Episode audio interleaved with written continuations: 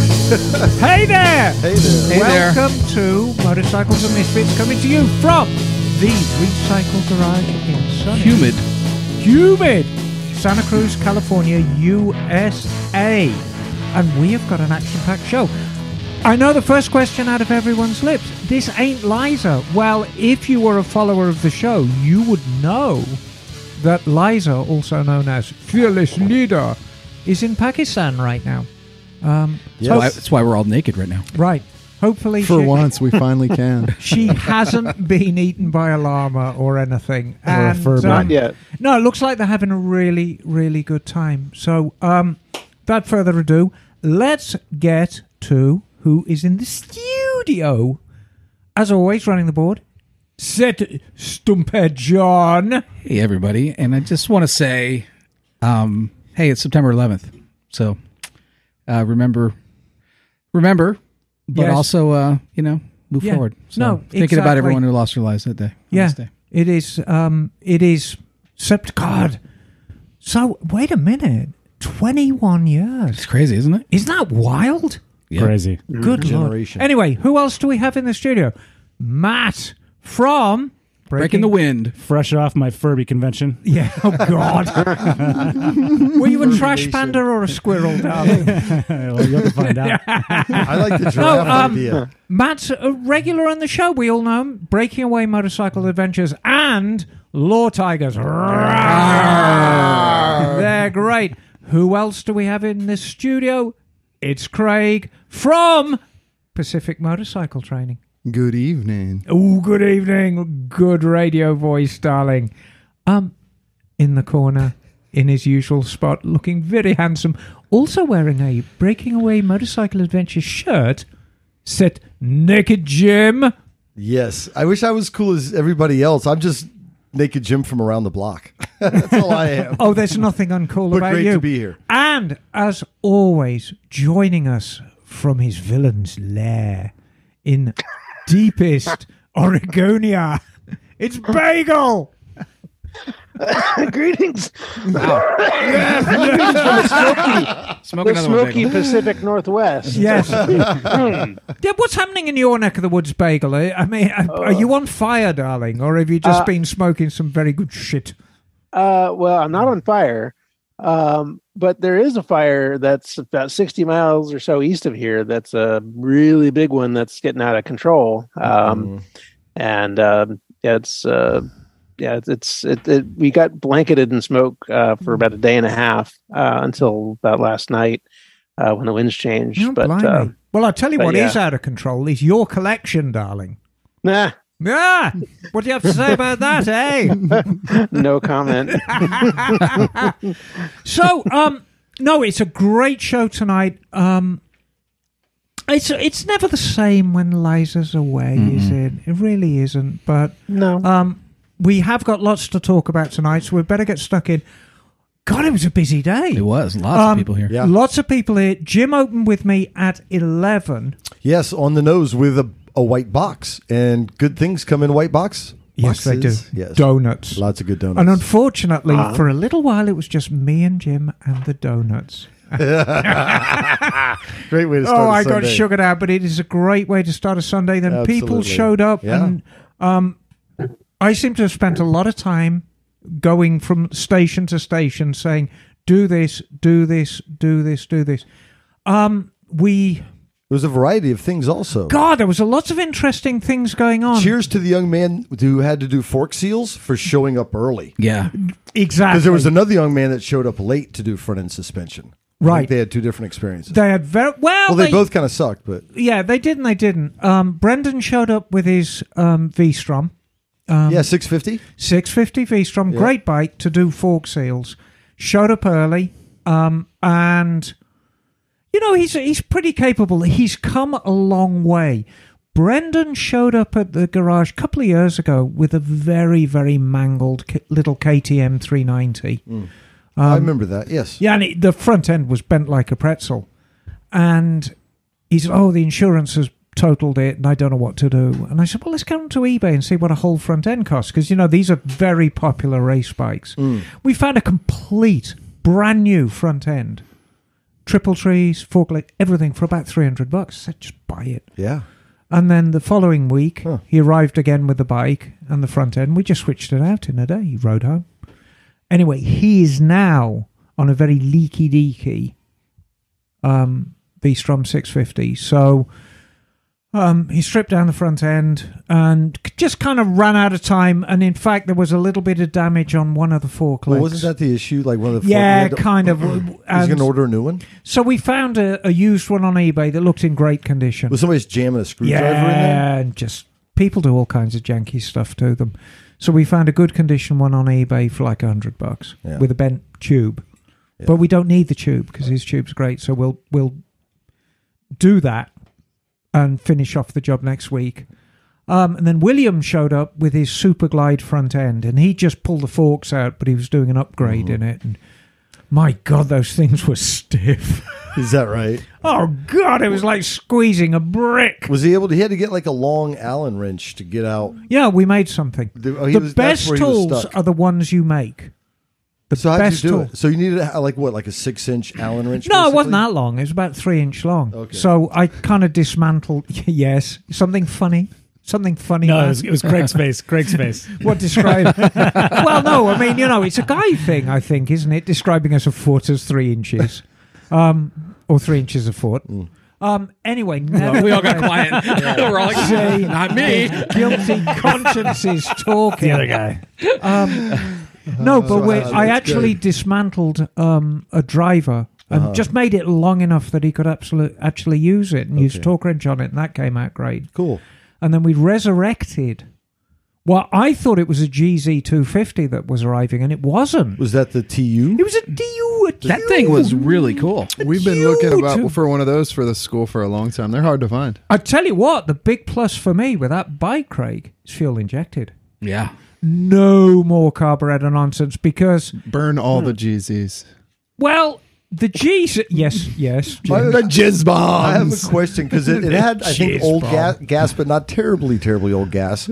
So we know what old gas can do to a carburetor. What does old gas do to fuel injection? Same thing. You end up with Pretty clogged much the injectors? same thing. Okay. You've got to be careful with it. Um, and you've got to be careful what you do. I was kind of lazy with that bike because normally, if I get a fuel injected bike in with really disgusting old gas, you drain all the gas, you pull all the fuel lines off, you pull the fuel injector off, and then you squirt a load of um, brake cleaner. And when you take it out, if it's really gummy, because sometimes they look like Yeah. and they're all covered in gum. You can actually um, get a little square nine volt battery and jump them and open them, and they'll go click and they'll open. Then you can squirt, Really? yeah, brake That's cleaner through them. Um, I was curious about that because, like, well, because Yeah. it seemed like it, well, like it was a little star for fuel. well, the but it was just reason star why for I was attention, being think. lazy because the fuel actually wasn't bad; it had just gone a bit stale. Yeah. So I didn't pull the fuel line off. And we had to get through the fuel that was in the fuel line, so Yeah. it took a little bit of starting. Yeah, But okay. once it once it was on the fresh Yeah. gas, it Purred. was great. Great. What a great bike. But yeah, um, no, I mean GZs are solid little bikes, but dear God, those carburetors are woeful on them. Mm-hmm. And of course, um, I take care of a lot of GZ 250s for Pacific motorcycle training, You do. and they do have quite hard lives, don't they? Craig? I wouldn't want to be one.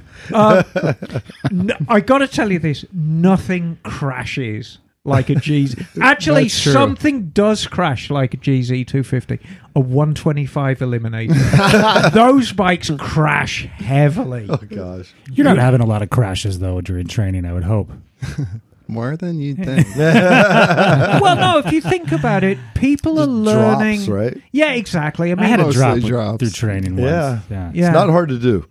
mean, you're still getting used to something that weighs. Even the smallest bike is 350 pounds, which is still a lot of weight.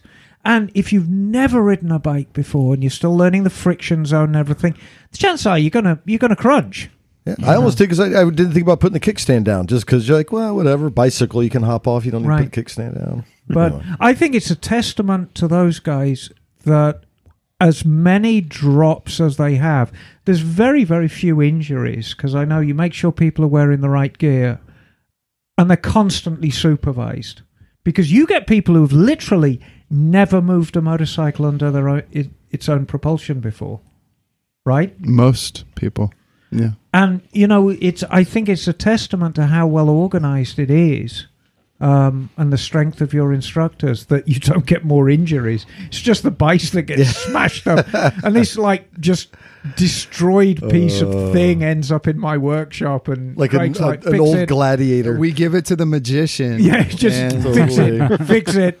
magic happens in that shop. Well, like, it is the a magic shop. so anyway, we did the TU, the Q. There was there was other janky repair work that raised its ear, its I know. ugly head today. That uh, Honda was it the 500? The the, oh yes, it got the that oil was leak. peeing everywhere.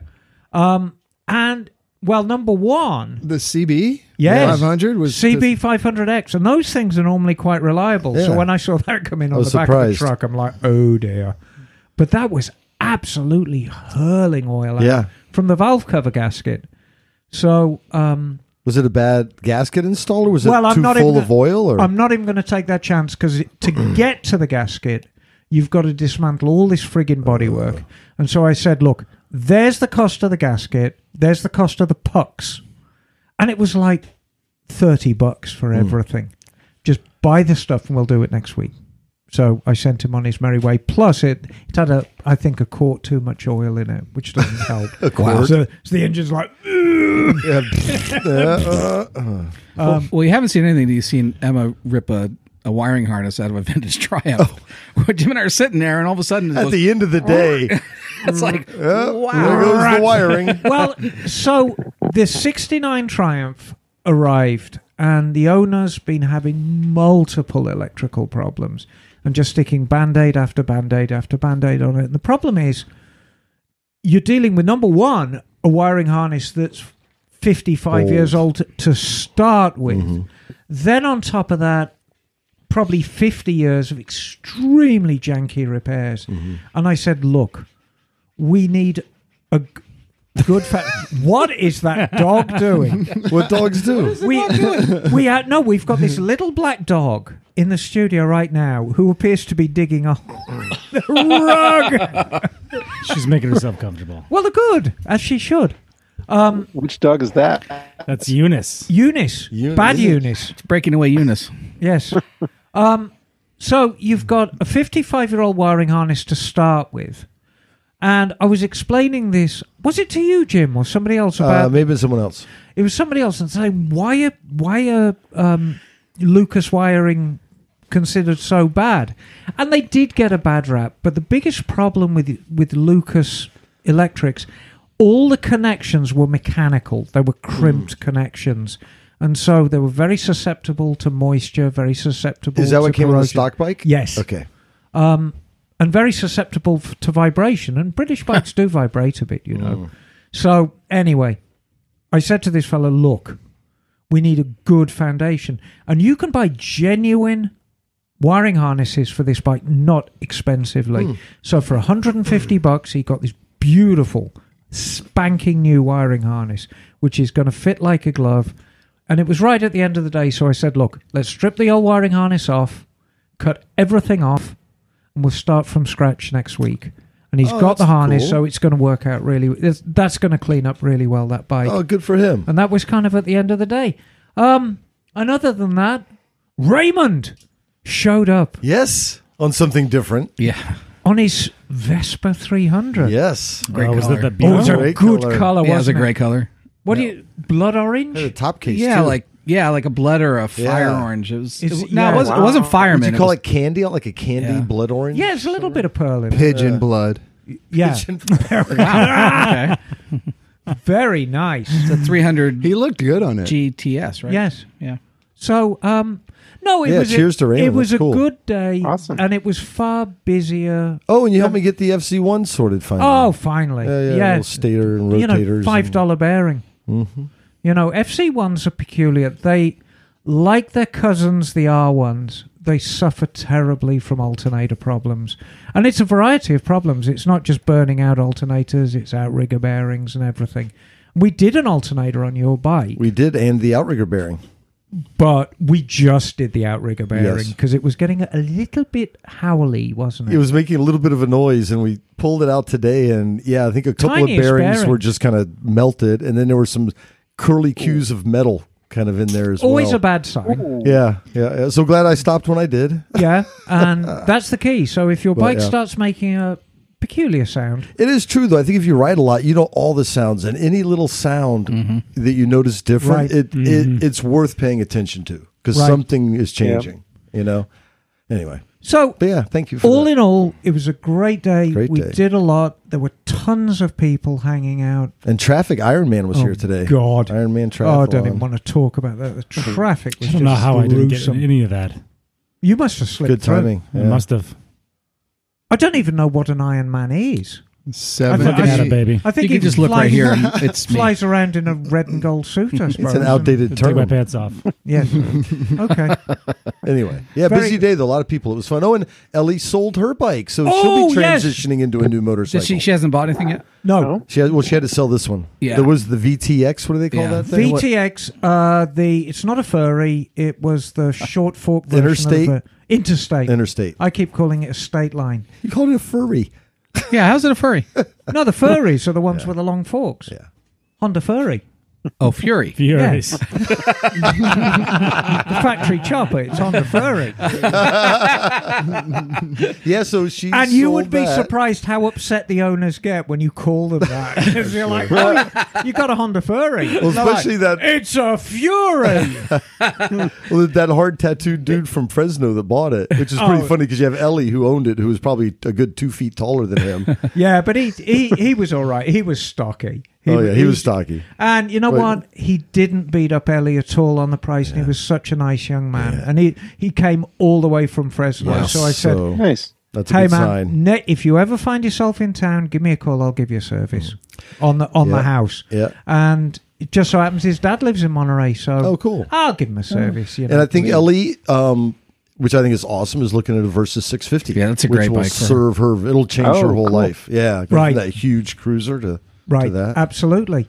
Um, so that is our day. A brilliant day. Um, I want to do a ride report, and it's going to be a good ride report, but. couple of items of news I would like. It's the news. Oh, Yes, yes, yes. Um, the Queen died. Yeah. Wow. Yeah. The Queen is dead. God Long save the- live God save the king. King Charles III. And it's funny. A lot of people have been asking me about it. And saying, Hmm. Isn't there oh, a Sex commiser- Pistols song about all this? Yeah, absolutely. oh, Johnny Rotten. He was actually quite gracious. He at the was. end. but no, I was actually quite unnerved by it, and not least because the Queen has always been there. And you know she was already an established monarch when I rolled off the production line in 1962. She's already been on the throne for ten years, so she's always been there, and she's on the money and everything. So you know, if you unbel- unbelt a five pound note, there's the Queen looking back at you. And she looks great. No, well, she did Not, not at the moment, but not at the moment, but so um, yes, And she was a motorcyclist. she loved just True. engines. She just loved engines. Anything to do, she loved her Jags. In fact, is a very very brief story. So um, I think about ten, maybe fifteen years ago, I'd blown up one of my Jags, Hmm. and I was looking for a new one. And I'd, I'd, I've always had black XJs, so I thought, look, I'm, I had an 84 black XJ6. I'll look for another one. And it was around August. And of course, Meekum were having the auctions Hmm. down in Monterey. And everyone think the Monterey auctions during car week are very, very high end stuff. They have a bit of everything. Yeah, You know, I- they've I, got watch cheaper those. Yeah, cars. Mm. it's kind of interesting. And lo and behold, there was a black XJ6. And I looked, oh, and I thought, that is in very, very nice condition. I'm going to bid on that. And I thought, you know, I don't mind spending, you know, I'll spend 10 grand on it because it's, you know, I'll get so many years' use out of it. So I started bidding on this thing and it went to five grand, six grand, seven grand, eight grand, 10 grand. Who are you bidding against? Oh, just random people. Okay. I'm waiting Then for it- the queen to come in. This Uh, well, and then it went to 15, then it went to 20, then it went to 30, 40, 50. And I'm like, This is just a Jag XJ6. What the hell? So I open up the brochure and there's a picture of the friggin' Queen driving it. No. It was one of her personal cars. Oh my gosh. And in the end, it changed hands for like 60 grand. Wow. $6,000 car worth 10 times as much because it was part of the Queen's fleet. So you Wow. didn't buy it. Does it have No. secret buttons, like a button you can push and launch Well, somebody out of the seat and all that kind of stuff? Presumably so. I, I think there was a special button on the dash so she could summon James Bond. Yes. So the, it's the JB button. The button. you was press the red. J, and James Bond just magically appears. I And heard says, it. Can I- I, can I help your Majesty? I heard a story. I think it was on Bill Maher and uh, talking about the Queen and how she, recently she had a visit from the King of uh, Saudi Arabia, and she tells the King they're out on their property in Scotland. And she says, "Let's go. Let's go for a ride." So they walk out to the Land Cruiser, the old school Land Cruiser that she had, and she jumps in the driver's seat and like you know, eighty seven years old. And the King is like, "Oh my god!" and just like ran him through the fields on this uh, this four by four. And she loved her cars, man. She was Yeah. she was badass. yeah, and held a motorcycle license, largely from the Second World War. But Yeah, she- anyway, she, was a mechanic in the Second World War. Yep. right? Yeah. truck mechanic. Um, motorbike news though, because Hmm. we are a motorbike podcast. Honda have reintroduced the I Transit. know. Oh, Wow. Now, Super cool. for those who are slightly younger and don't know what a Transalp is, um, it started off life as a 600 V twin. In fact, we did a history just hole talking on the about that, Africa yeah. Twins um, only a couple of weeks ago. And the Transalp was kind of like a mini sized Africa Twin. It was an odd bike. It was an adventure bike before the term was coined.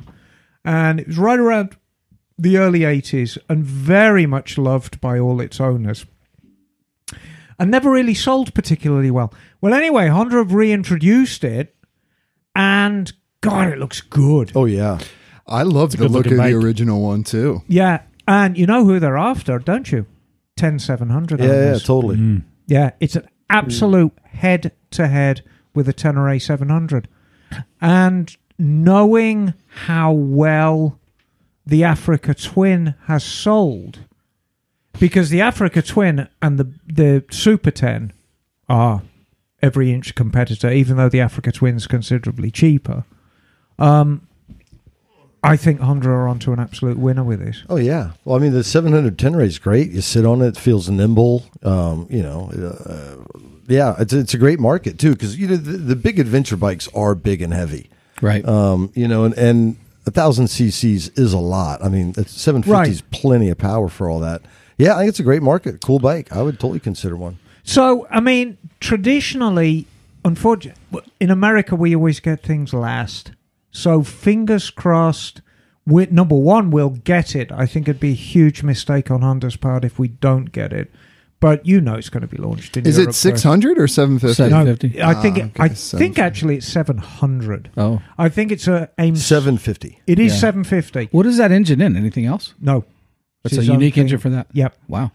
Um, so it is aimed squarely. How small can you go with the Africa Twin? 1100. 1100? That's Yeah. as low? Yeah. Yeah.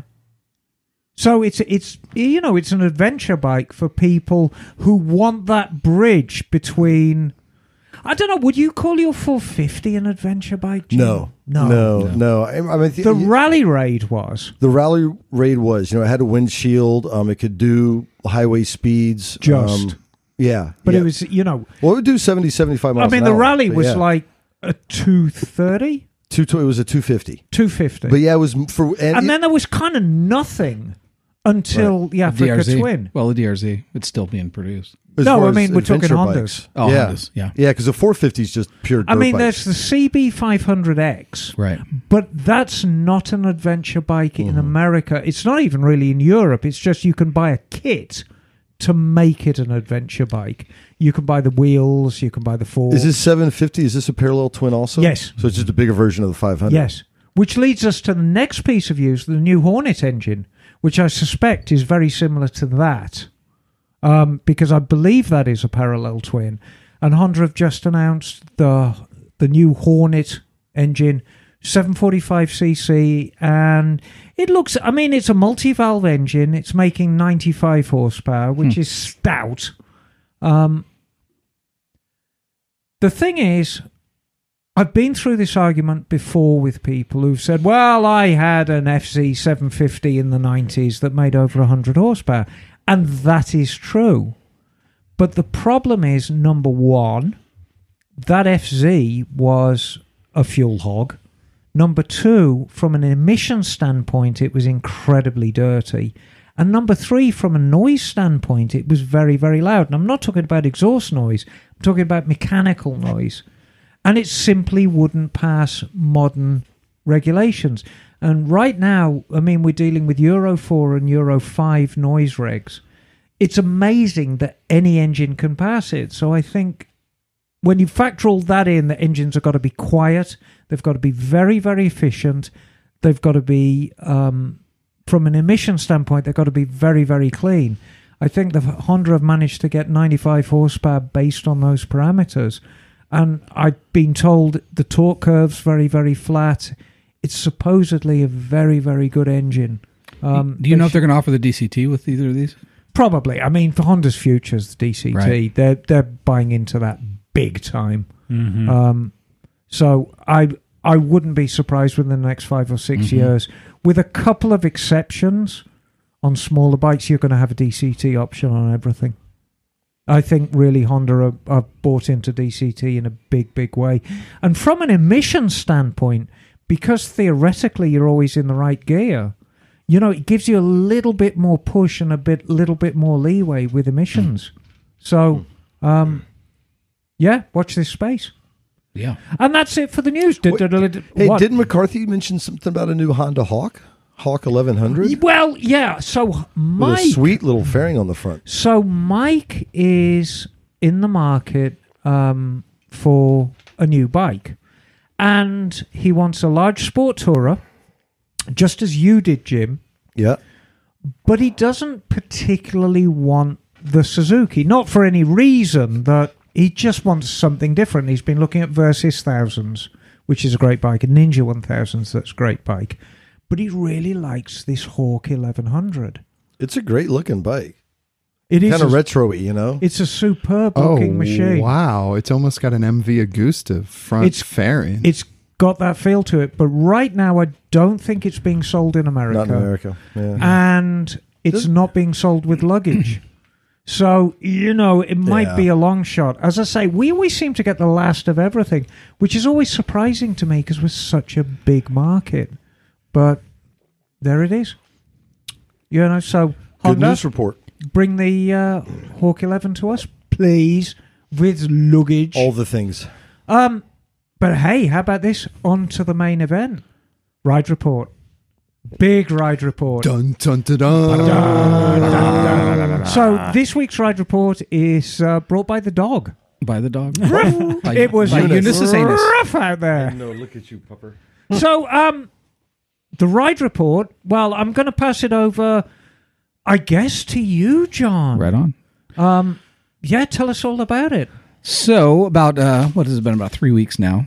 Um, it took a while for us to get everybody together. We uh, Matt and I um, hosted a trip up to Mendocino National Forest in kind of northern California, north of Clear Lake. We've talked about this in the past, but when you say Mendocino, it's not the coast. This is an inland. Um, it's an inland place, and uh, but uniquely, it goes from essentially sea level up to five six thousand feet. So it's a huge variation of elevation and kind of flora and fauna based on that. So there was a group of let's see, the four of us plus two more, Eight of us total. yeah, that went up, and uh, Yeah, we good dry. group. It was dry camping, and uh, Dry humping. well, that was Lots of that dry happened on humping, too. on Jim's thing. He was Okay. was day he was two. a- Yes. So what That's were why you Craig riding? had the big tent. So we're going to go through each of you. What were you riding, John? the mighty KLR. What were you riding, Matt? Uh, GS 1200. What were you riding, Jim? Africa twinning. And what were you riding, Craig? A Husky FE five oh one.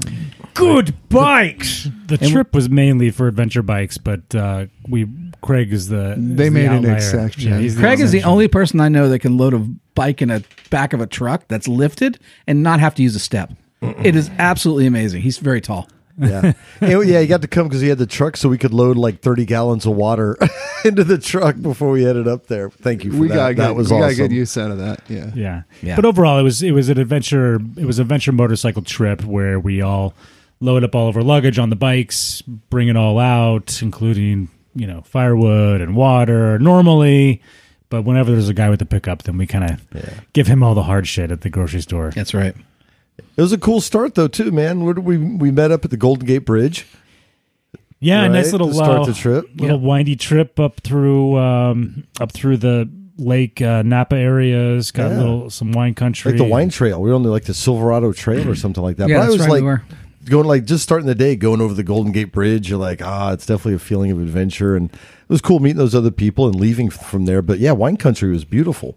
Yeah, I don't just go through there gorgeous much. area. Yeah, it was Yep. cool cool roads. A little tricky too because you can get really stuck in a lot of traffic going through wine country. Hmm. yeah. Hopland. Lunch in Hopland, That was found a nice. nice little Oh yeah, what a patio cute town that area. was. Yeah. Never Yeah. been there before. Yeah. Oh, World yeah, I know. famous sausage.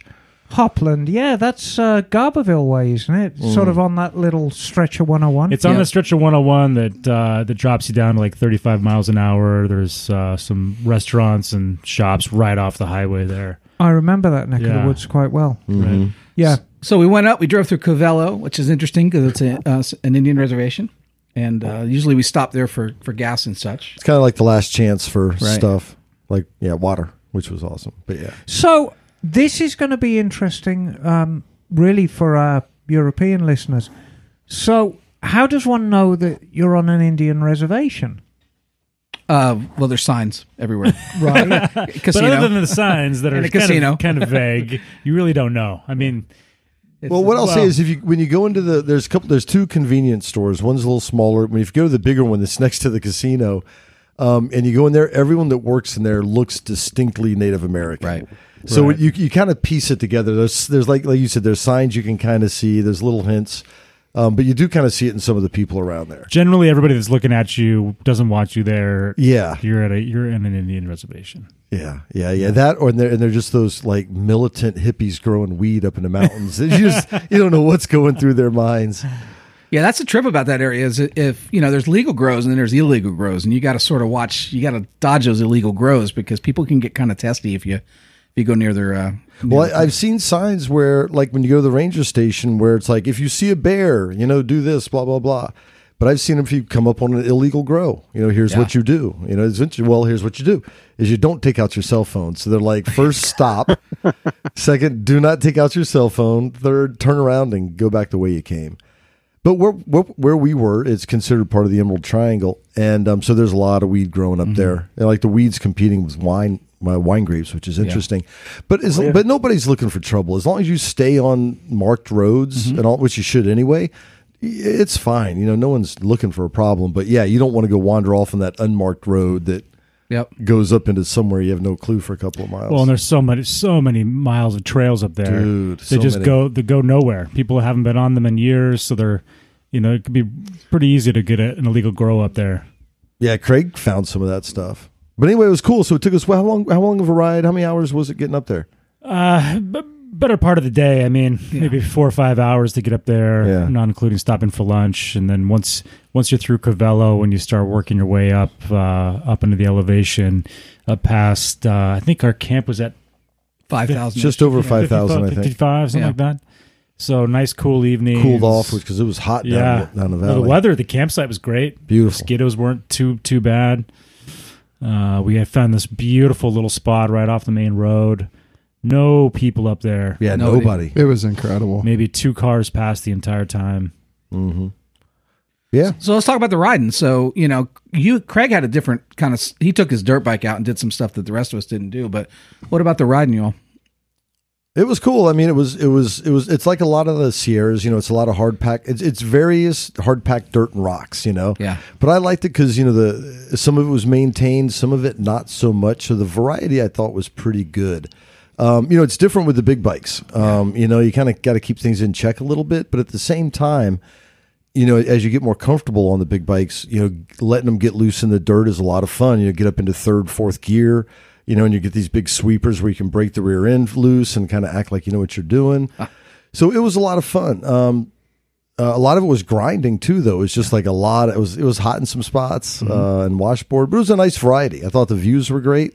Views from the campsite were bomb. You know, across the valley, and then we went down to Lake Pillsbury trying to remember all chronologically, but and then just again amazing views up from five thousand feet, looking down on this lake. Probably Yeah, I mean the riding's tricky because it's when you're bringing a group up there with different levels of skills, you don't want to go too hairy right out of the gate. You want to ma- mainly keep most of the main road action to be pretty uh, Yeah. operable, but it's really easy to get off on some of these side trails and you'll find I mean it's mainly all two track, but you'll see a creek going through the road which then gives you some water crossings or mud and then there's uh, depending on how well the main well the tr- trail's been maintained, then there might be a lot of different uh, obstacles that are coming up. But it's uh, it's a lot of fun on those main roads. You can get a lot of speed going, and then down to the Well, technical low speed. Thinking about the group, I mean, you had kind of like a very eclectic bunch of bikes. I mean, Mm-hmm. it's not so much rider skill.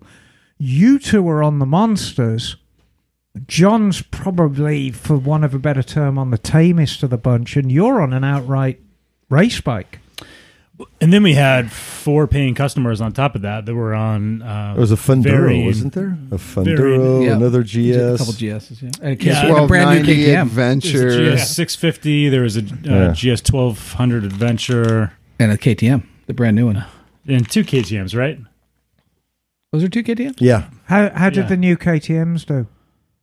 Well, we got a story about him. He did great. So this Yeah. was uh, this was um, a couple, and then a friend of theirs. There's three of them that took they just took the rawhide course.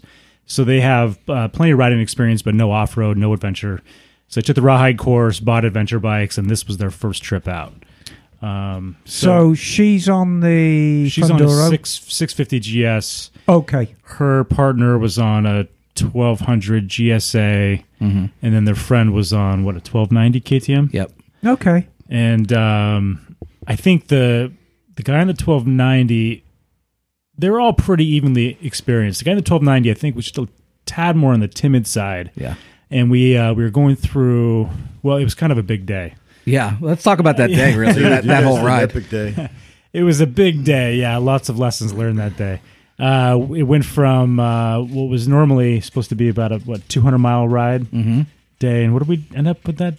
I did 900 the whole weekend. So that, that day alone, I think, was 250 at least. Yeah, oh, at least Yeah. if not up upwards towards three. And put that into perspective on the street, you're doing 250 mile day, you know, big deal. Yeah. This is all but going. in the dirt, Yep.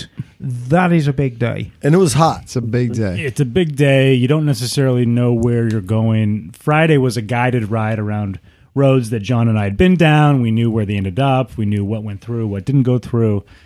Saturday was a little bit more exploration day where we uh, let our hair down and decided to hit some trails that uh, we weren't so sure about. But the, the funny thing happens is once you once you turn on that Garmin, Hmm. um, there's trails and the Garmin recognizes them as trails, but you can't think about it that way No. because that doesn't it mean was a there's- trail at one time. Yes, yes. 150 years ago, someone made that trail. But uh, you can get down these trails for hours and hours, and you're, you're only averaging about 40, 50 miles uh, at most. Uh, most of the time. it's well, that even one we were much- on when we were going five to 10. Five to 10, yeah. Yeah. So it's an amazing how little you can get accomplished when you're on adventure bikes in a big area like Mendocino National Forest. Well, it's easy to get turned around too. Right. I mean, well, it's what not happened? So hard. we we all went all the way to lunch, and then we were coming back, and some of the roads were a little janky. We wanted to try something different. Well, before that, at lunch, I I told everybody that I was going to take them back on the easy way, Right. So that we'd get back to camp on time, no issues, because it was the second day and we were all a little on the tired side, and so and I it's not s- a place where you want to get stuck in dark for the most part. right. No. So I said that we get back on the road, and then we just basically threw all that out the window. and I let the devil on my shoulder uh, say, "Hey, let's take this route." And honestly, it was it was a blast. So we off this main road. This main road just wasn't as much fun. And uh, Jim, you actually took the you took that full that full road back. Yeah, I did. Well, me and Craig, uh, me and Craig didn't join you guys. We kind of did our own thing that day. Um, and then I thought I could go down, meet you guys in whatever town that was down there. But it went from a beautiful like 73 degrees up at 5,000 Right. feet to like fucking 105. Oh, it was brutal. Oh, So I just happened to run into you guys down there, and they're like, "You guys are going for tacos," and I'm like, "No, dude, I got to go back up in elevation ASAP." But I thought I was going to be able to loop back around to get back and hook back up with Craig, but I couldn't.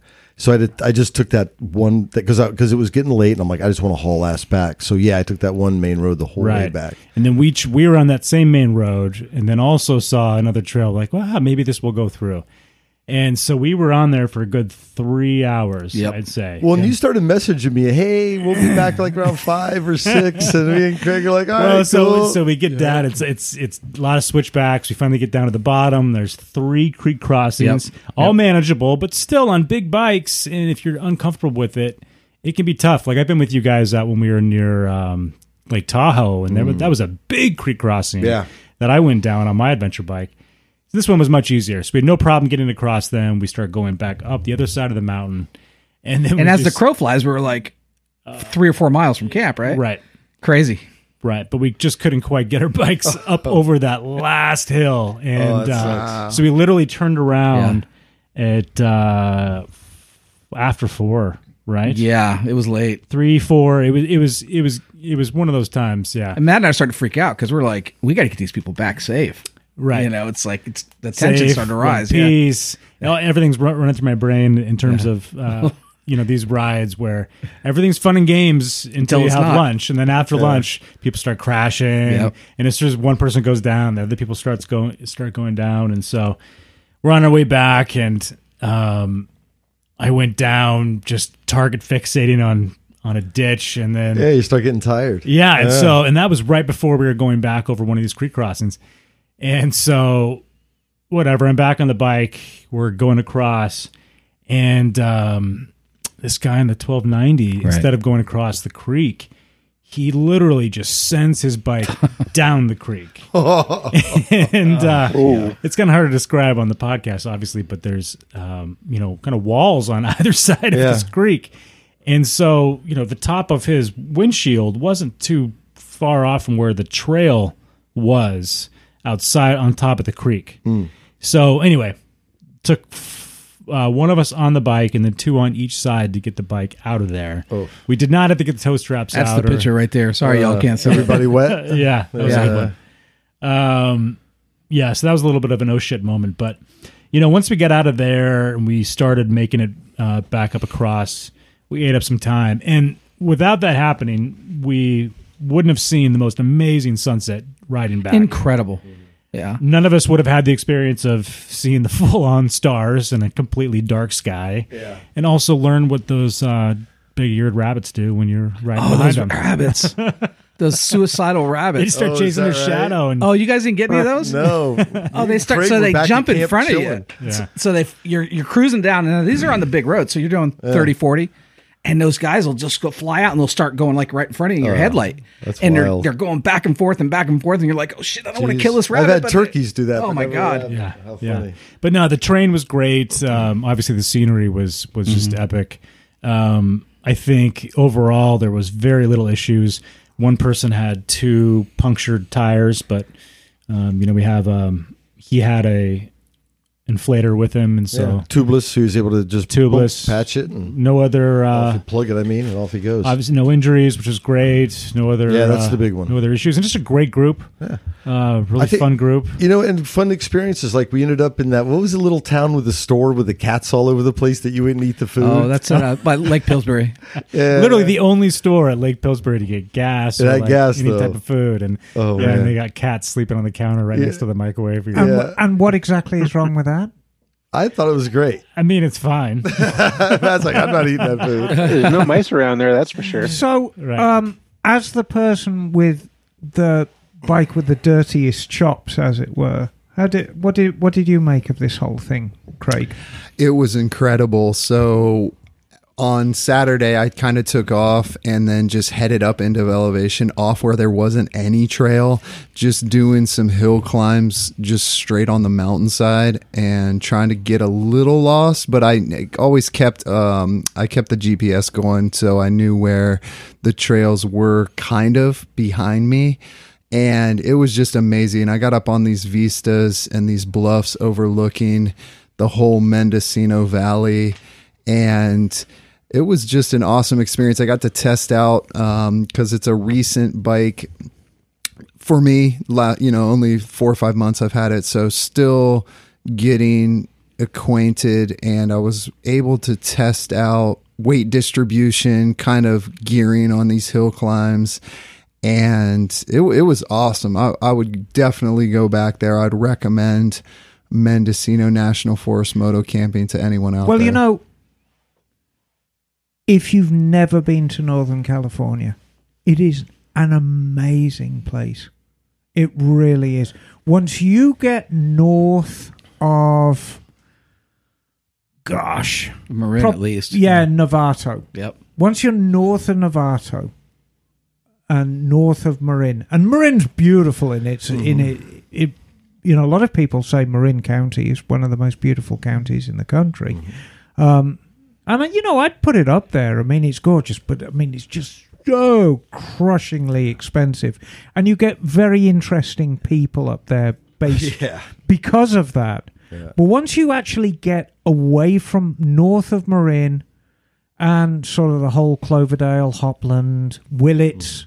Yeah, well, Willits is an interesting little town. Mm. Willits, yeah. But it is such the countryside is just drop dead gorgeous, and the weather patterns are amazing. You get four seasons in a day. Um, Well, and so the you know, the riding up there is incredible, but it's for me it's it's kind of 50-50, the, you know, the experience at the camp and sleeping under the stars and being able to um, do all of this off of a motorcycle. Mm-hmm. Um, Right. and sometimes have a friend with a pickup truck too. But, right. but I mean, that's really, you know, if you're if you're working 9 to 5 in the city and you you make it out camping like once a year with, you know, your family or your friends, that's not quite what this is. No. You know, this is you're you're Yeah, so I not mean- in a- well, here's something. This is well, I was going to say this is your pitch, Matt. This is your job.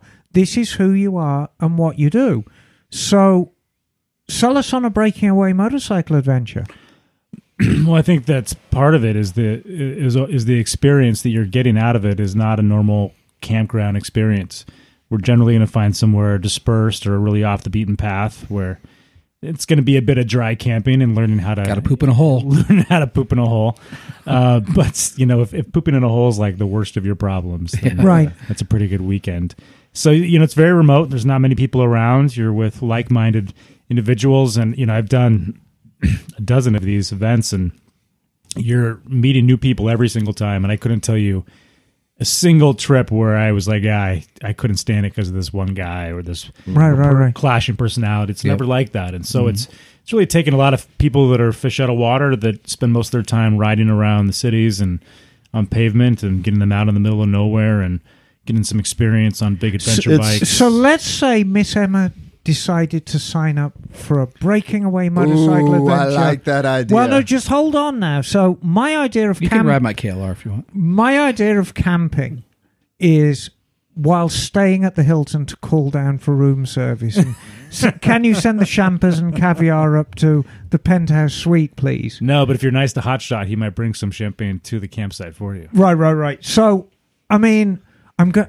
I'm going to be sleeping on the ground. Yeah. Mm-hmm. Nah, but then it's all so you know how it is as a motorcyclist. It's all Mm-hmm. Yes. about the gear. Right. right? You're always upgrading your gear. It's the same thing with camping. It's just another aspect of gear that you kind of roll into. And, um, into. and I mean, you offer lessons in how to dig a hole and poop in it and all all those things. visual aids and everything. Yes. with, with arrows, yes. Uh, d- I'm going to give No, you a I- demonstration. Yes, demonstrations. circle Uh, around. No, yeah, but there's you know, I mean, besides tips on where to get started with the right types of Right. gear and how to get started on this thing on these things, I have that all on on my website breakingawaytrips.com. But also, um, overall, we kind of shelter you through the entire process. Right. Well, I think what it seemed to do for people, it's people looking for community. Dogs digging up the ocean, but it's like Not just um, licking our ass. yeah, yeah, I would too if I could. Um, but it's people looking for community, right? Right. They're new to this the, to the adventure riding thing, and they're just trying to demystify it is what it does. And after you spend a cut two three nights with a group of people that have done it before, oh, it, it demystifies Right. it, Right. And then you like you know what you're in for. But what I think really spoke to what was is great about Matt's tours is so the night that they got a little turned around. me and Craig are back at the campsite. We got a ton of riding in. I want to talk more about the riding he was doing because it was pretty neat. But we're already playing, you know, camp games. We'll call them. Don't ask what that is. No, I'm not. No, I already saw the pictures. Some things All we I know can't is there give are like away. these snakeskins laying around, and I don't know what it is. the Jizax. That'll be my new band name, Jizax. I like it. Um, but yeah, but me, we were already hanging out, and having a good time, and you guys, you kept in touch with the Garmin, so I knew that they. But you didn't be- get back till it was dark. dark. nine thirty. Oh yeah, it was. late. Yeah, and I was You like, guys were they deep. have to be exhausted. So wait, wait. So y- even though you're in this kind of cohesive group, you're encouraging people to go off onto their own little groups Yes- during the yes and day, no. or So good, good question. Yes and no. Um, this trip, I would say, is a hybrid, but it, it, I think most of these trips end up this way, where I'll have a core of people that I've never met that signed up for the group, and then I have Jim and Craig, or I have a couple Well- of guys that that want to go and they don't necessarily want to spend all their time with the group, or like with Craig, he's on a five hundred one. We're all on these big clunky adventure bikes.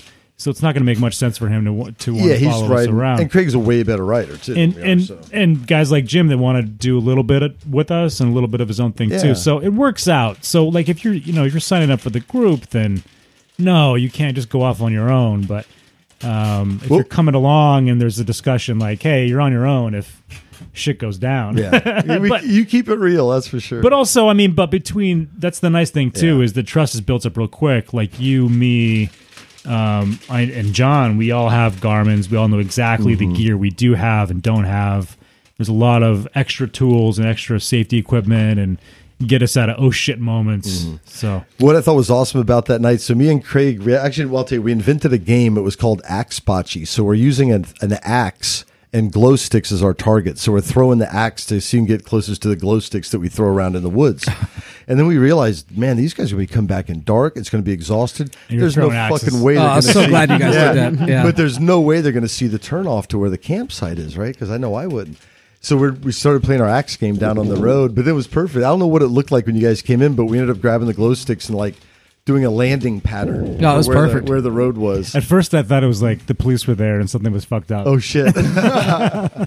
but everybody. No, that was a good look. That was definitely Yeah. a good call. But Yeah. I say that because to say this, um, when everyone came back, I thought they were going to be exhausted and maybe a little pissed and like whatever.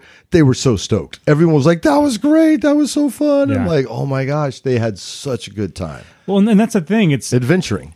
it's adventuring, right? Mm-hmm. Think about the last vacation you took with your significant other and all the things that go wrong between the hotels and airports and Yeah. just trying to get to the place where It's you're just going. complicated. By the time Yeah. you get there, you're exhausted and everything. Well, on this kind of trip, maybe this the same guy that sent his KTM down the ravine. He also had a uh, he lost his key to his top box with Oh, Right. Yeah, that's half, half of his shit was in the top box. Right. And Oh. you think about something like that and how that would ruin it most trips. But it ended up being something kind of funny, and then we all joked Yeah. around about each night, and he figured it out. we figured it out, and it probably wasn't the end of the world, and um, did you all lend him your underpants? we were just all naked to make him feel better about it. oh, oh, okay. Oh, but I will. I will say once again, always stop and talk to people. So when we were talking to those Right. people at the store with the cats, who were lovely, they had a freezer full of Costco food that you could microwave, and Choco tacos. So it was top. of That's the all you list. need Oh right God! there. uh, I thought you were going to say they had a freezer full of cat carcasses. Oh, they might. That's probably somewhere that's else. the that's the No. freezer in the If other it was room. only uh, yeah, yeah. cat carcasses, If it was I'd be only- surprised. And uh, but we're chatting with him, and Matt had made plans to go swim in the Lake Pillsbury, which sounded cool. And then this dude was like the the guy. He had no shirt. Most everybody's missing teeth. Uh, had like some sort of beard. He had a rattlesnake rattle for an earring, and he's Yep. probably like s- late sixties. Big Big knife. old knife on his belt. Yeah, and nice as could be. And uh, we're chatting with him, and uh, but he hooked us up after we asked him a little bit with this killer swimming spot on a river that was like two minutes away. Yeah, so stop and talk to people. You get good tips. Right. And that was probably some of the most challenging writing for the group. May have been getting down to the river. Yeah, just that quarter mile to get down there. But also that's part of it. I mean, it's it's so cliche when we all say it a million times a weekend, but it is an adventure. And as much as we plan ahead, the different routes and things you can take. I mean, there's a lot of things that just happen. And But when we plunged in the river. Oh, after that thing was it epic. was well worth it. It was epic. uh, That So river I That's was mean, the, amazing. the the obvious question is this, Matt. Um, you said you had paying customers. So how much would a trip like this cost, and where can people find trips like this? the costs vary. We um, John and I are on the trips that we're partying for, um, including one coming up here for the Misfits in November. We're going to be offering uh, different tiered levels of service. Right. So, uh, you know, some remote areas, it's hard to get water, hard to get fuel, hard to get food up there. And you're going to provide all Well- that if we need it. provide those if you need it. If you're if you're more of an experienced adventurer and you just want to kind of join along, there's different prices for that Right. that are very I always affordable. I always think for these trips a good place to be is in the kind of middle ground. right. and then you can you know that there's going to be more expensive options you know there's going to be cheaper options so what would a, a long weekend with breakaway adventures cost you have to provide your own bike of course You got to bring your own bike, your own gear, uh, and depending on what kind of level of food and um, Yes. and everything else. So it really depends. I mean, I couldn't give you um, one solid price, but if you're looking for kind of the full feed us, fuel us, water us Yeah. package, guide us, Yes. maybe three four hundred bucks for a weekend. so i mean it's it's an affordable Oh, and it's- if you're getting Very accessible. it's it's probably more affordable than it needs to be. Yeah. Um, I tr- I try to make it affordable for guys that are not nearing retirement that want to do this stuff now while they can. right Or I guess people, not just guys, guys yes, and gals, peoples Well, you- peoples. peoplers. And I should point out, I mean, very much like me, um, we have a lot of people in the motorcycle industry in this room right now. And I think each of us have our own reasons for doing it, but it's all based out of love for the sport. Absolutely. Mm-hmm. Well, yeah, one of the coolest things about Matt and breaking away is one of the clients were, Matt, why do you do this? And he he said, Well, I just love to show people cool shit. Yeah. And when it That's comes pretty much from the mission that, statement. when that amazing Yeah. place and like that much heart into it, you can't help but have a good time on breaking away tours because Yeah. it's just go- pretty much a guaranteed Right. amazing time with amazing people. You're going to get into some shit that you probably wouldn't even Mm-hmm. have thought about when you try to plan because you know how sometimes you try to project what a trip's going to be like. You might as well throw all that out the window, and that's what makes it so special. I think. And Well, you, the- the- you know what? Oh, sorry, Jim. Go ahead. Oh, let's get back to, to create. Then the experience is like Matt. It's kind of like you know, create your own thing because we rode with a group a little bit, and then me and Craig's like, hey, we're Right. gonna go a little faster, a little more technical. So we were able to break away from the group and made our own little adventure. And then Craig even took it to another level because he was on the dirt bike. And but we but once you get back in there, you know, and Matt kind of shows you where to be, then you can explore from there. And you found some killer trails that were all grown over, and like you had to kind of pick your way. What was that? Was that little mountain that we were?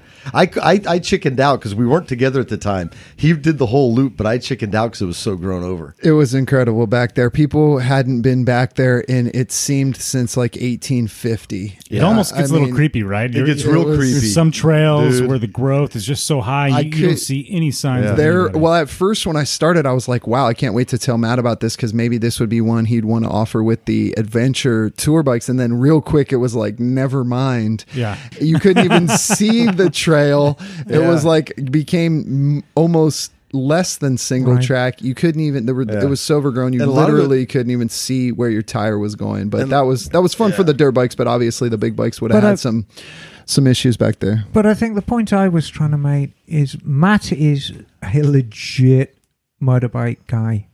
Craig is a legit motorbike guy. I'm a legit motorbike gal, and Jim's got his finger up his nose.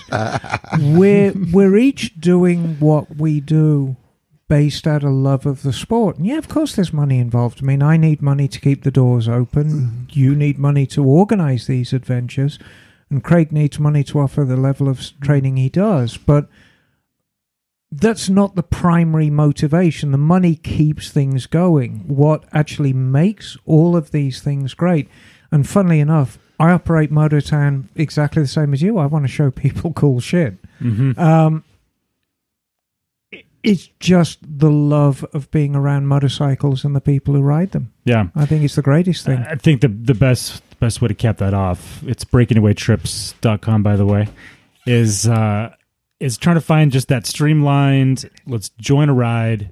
I know how to ride, I have my own stuff. I'm not an expert. I just want to find some cool people to hang out with, maybe get a few tips, get a little better at it and and see some great areas that they're really just experience trips that just happen to be on motorcycles because that's the best way to do it. So Breaking away. Motor- Breaking Away Motorcycle Adventures, Dot com. breakingawaytrips.com. And we're on Facebook, Breaking Away Advent- Motorcycle Adventures. You're on the Instagram, Book of Faces, Instantgram. At Breaking Away Trips. Okay. Anywhere else people can find you? Well, that's pretty good, isn't it? That's pretty good. Yeah. Yeah. Craig, how can people find out about Pacific motorcycle training? Because you may be listening to this and you're an experienced motorcyclist. You may be listening to this and thinking, I don't need training, but you may have a sweetie who does. You may have a son or a daughter who wants motorcycle training.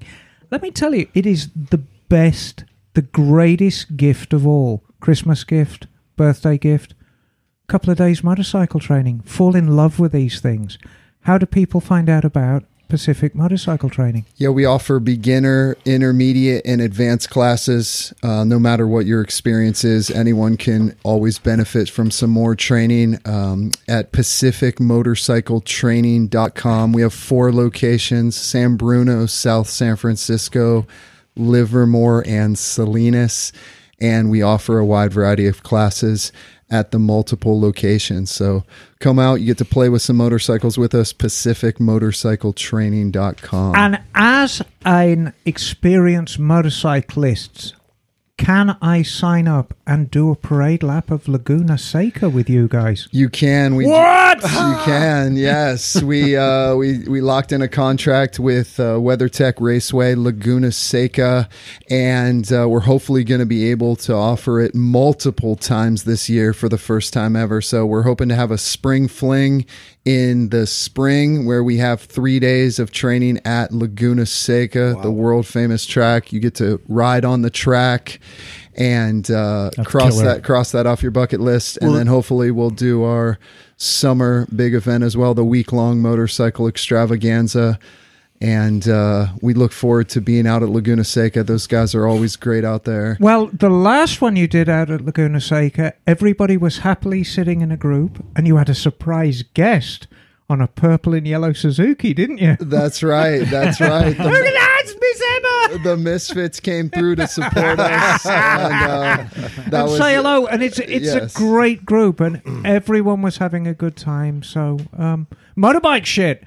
What do you make of all this bagel? What do, what do you make of all this? Would you strap a pair of knobbies on a scooter and put a backpack on it and go riding out into the woods? Would you do that? Uh, yeah, absolutely. The question is, can you get 20 other people to do it? I think you probably Uh, could. Scooter people are quirky. They like stuff like Oh, yeah. that.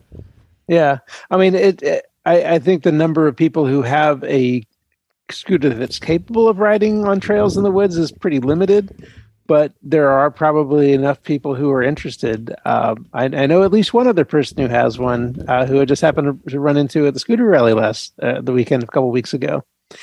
So um, I would But, yeah. love to see that. That would be incredible. Oh, you Yep. see, you see the Italian off-road scooter rallying. It's it's amazing. That dog That's is the trying cross. to dig a hole in the rug again. There must be something mighty nice and smelly underneath it. Oh, Um, she gets her frustration out. yeah, uh, That's well, where the Mormon gold it is. is clear. so, um, seeing stones. His zinc stones are down there. so I hate to provide very poor value for our listeners this week, but we are doing a shortened show because, of course, Mm. Liza's not here. and It's never the same, darling. Um, but I think we have time for at least one email. We do. We have one email. Oh, yeah. John. So this is from Brett. He sent an email. This Is it our- is it Brett or Hello, Brett. Brent? Brett? Brett. Brett Sinclair. Private Eye. So uh, he sent an email in before, so it's a follow up to a previous email that, Oh that bloody he had hell! sent to you. So Rightio. it says hi, Miss Emma. So the first one. Oh, didn't it's work. to me. yes. Oh, Tha- it- oh. thanks a lot for answering my question, but I think. Oh, I'm sorry. The title of this is Old English Fish and Chips Oil Pressure. right. So thanks for answering uh, my question, but I think the idea of all the Woody dolls in various trousers might have clouded your thinking. Perhaps you were seeing sludge that's tubes right. everywhere. He's referring to an- a joke thing that we went through. yes, yes, yes. I understand that there are only five places where oil pressure can leak out of a Bonneville oil system: the crank oil seal, Yes. the cam follower feed, Yes. if it has one, uh, big ends, bad OPRV, or a bad pump. Yes, and I mean there there are a variety of places. I think the point I was trying to make: if you have a a Bonneville that's making bad oil pressure, you're going to strip it down, pull the sludge trap. You're going you're never going to pull cases off because here's how here's what Well, let me happened. let me finish this before Oh, we get oh, too oh. far into this. So I've I've checked the OPRV, replaced the oil pump and the crank oil seal. Yes. but the pressure's still low. This has me thinking it must be the big ends. So I was wondering, is it true that that the twins can create their own oil pressure for the big ends from the spinning crank as long as the oil pump is delivering enough volume? Why the hell is the low oil pressure light set for three psi? Why do you think the downside is such with such low oil pressure? Will the big end seize and come out of the crankcases, Oh, or I just never. develop some big end knock? Thanks so much, your humble servant Brett. Oh, Brett. So um, let's talk about big end rumbling. So yeah, I mean, in an ideal situation, a Bonneville should be making fifty, at least fifty psi of oil pressure, maybe more. Always measured above three thousand RPM. Now, if you read a factory service manual for a Bonneville, they only give one setting. 3000 RPM. You set your timing at 3000 RPM, full advance. You look at your oil pressure at 3000 RPM, and it should be about 50. So, yeah, there are various places where oil can leak out. Um, and the big ends are one of them. You'd, if they were that baggy, you would hear them.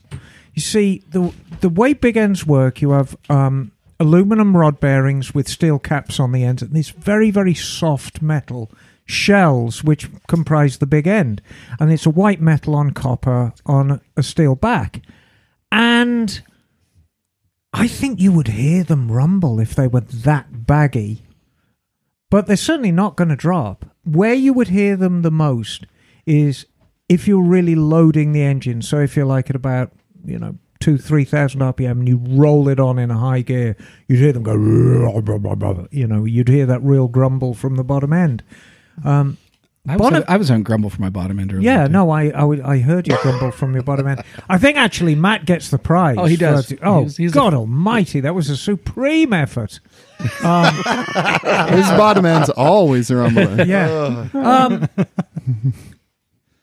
you know, there's always a there's always a couple of schools of thought. I mean, one you like these engines to be perfect, but also don't fix what ain't broke. And if you've got a Bonneville that is running well and sounds good and is making good power and is only making 30 psi oil pressure, just run it. You're not going to suffer from a spectacular failure. And the key is it will give you plenty of warning. That's the thing is with Triumph engines. BSAs were always a bit less but forgiving. he said three psi. No, he said the oil pressure is set at 3 psi. The Right. oil pressure light is Okay. set at 3 psi. Um, and I hope he's just not relying on the light because the, the, the pressure senders themselves can fail. Hmm. So um, I wouldn't worry too much about it, to be honest with you. I really wouldn't. Well, there you go, Um, Brett. Hopefully that helped helped you. yeah, you know, don't overthink it. If it's making oil pressure, if it sounds good, if it runs good, and when you change the oil, it's not full of metallic, just enjoy it. You know, these essentially they're very, very simple bikes, and they were built to withstand quite a bit of abuse from ham fisted English boys and girls. so there it is. Tra la la. Keep us posted with that one, Brett. Absolutely. Absolutely. So, um, what do you think? Hour and ten minute show. It's Huh? short, You know? but it's not crushingly. I like short. I like the new format. I hear we're sticking with this Oh, I think What Liza. Liza, what Liza don't know won't hurt her. yes. Well, I was going to say. for I another think, week, maybe. I think beau- it's a Liza's beautiful going to thing. have something to say about this, but um, we'll face that bridge when we come to it. Bagel, Well- is there anything you would like to share, darling? Um, well, uh, well, I guess I, I should share that I my title woes of, with my CT70 have been resolved. Ah, Um, huzzah and Huzzah. thrice huzzah! Yes. so as- you're now as- a motorbike owner officially. Yes, I am officially a m- proper motorbike owner. Well, you need to get rid of all those bloody scooters now, don't you? Oh no, no, no, no, no, no. that will never happen. but I, I do have plans for the CT70. I, I do want to put the CT110 engine in it, and and make it the the mini Trail 110 that never was, I think that's splendid. but should And have been. I seem, yeah, I sold you that CT 110, Yes. didn't I, many years Yes, ago? Mm-hmm. you did. And I, I had I, I I knew that there was something that I I could do with that, and and this is it. And the reason that CT 110 had a one year only 6 volt electronic ignition system that had failed. No parts available, no nothing. So it's a perfect candidate for a swap. Yeah, yeah. I'll find I'll find some you know nice new electronic ignition system for it. Yes, That'll, yes, that'll yes, be yes, nice and yes, yes. reliable. Well, good job, But, Bagel. uh, I am absolutely thrilled, darling. I really Yeah, am. thank you, thank you. And uh, and also we should also report that that Liza and and the Chickistan crew have sa- have safely landed in Pakistan, and they are starting their journey. Yeah, the Uh, last I saw, they were doing snake handling. What? uh, yes, Yes. apparently. Yeah, they were doing lion Haley petting, had too. snakes. Oh my! Yeah. Yeah, Um, lion they- petting, snake handling, and Yes. yeah, wearing of traditional vestments. Yes, it is they the went to the, only uh, the- time I have ever seen Liza dressed as a girl. ever. That's Yes. true. She And they- put they she bought the went- Pakistan. Yep. Yeah, they went to the uh, the Wagga border ceremony as well. Oh, fantastic. That's a Yeah. good time. Is that the one with India where they march Yeah. all crazy? Yeah, that's amazing. Yep, with the the the Ministry of Silly Marks, high kicks, and, and all, all kinds of stuff. Yeah, Totally. That's Now, this exactly- is- That's an this is a amazing good show. Monty Python reference. This right is on. Totally. a, this is a daily ceremony, isn't it? it is. Every, Yes, rain or every shine. day, Yeah, every day. fantastic. I love it. I love nutty stuff like that. Yeah, and it looks like they've got a great crew for their trip. So uh, we wish them well, and I hope they hope they have a fantastic journey. So um, we've got another couple of these shows to fill. Liza is going to be away Two more weeks. two more weeks. So send us some emails because we love talking about stuff that you guys come up with. And you Um, can send that to recyclemotorcyclegarage at gmail.com. and if you have any other complaints about um, John's behavior, Phil at clevelandmotor.com. yes, any the complaints department is phil at clevelandmoto.com. Um, And Oh, no. reference Matt's flatulence and when you send that email to Phil. All right, they're hot shot. and if you want to include, if you want to complain about uh, Matt's flatulence, if you want to include a recording of your own, please do so so we can make the comparison. To Phil or to, to no, to Phil. Oh yeah. Because I think Phil would be more than happy listening to other people's flatulence over the email Oh, all day, every day. we love you, Phil. Uh. we love you, Unky Phil. So I think that's Yes, we it. do. So hey, thanks to our Patreon subscribers for for continuing to support us. And Who are easily the finest of humanity, Mm. In the world. finest that humanity indeed. has to offer. You were all on a pedestal, watching the remainder of the human race just go by. So keep it up. Um, because it's the Patreon subscribers that keep us going, really. Yep. No Patreon, no misfits. No flatulence. Thanks to Matt for being an all-round good motorbike guy and doing. Thanks all for these- having me. Oh, you're welcome. And remind us once again, you work for Law Tigers. Roar! They're, They're great. great. And um, Craig, PacificMotorcycleTraining.com. Thank you all. Yeah, you're welcome. Evening. So um, I think that's it. So uh, this is Emma Darling. This is the furry champion of the world. This is the stump of love. Craig. Make a gem, son. Mm, bagel. And we are out of here.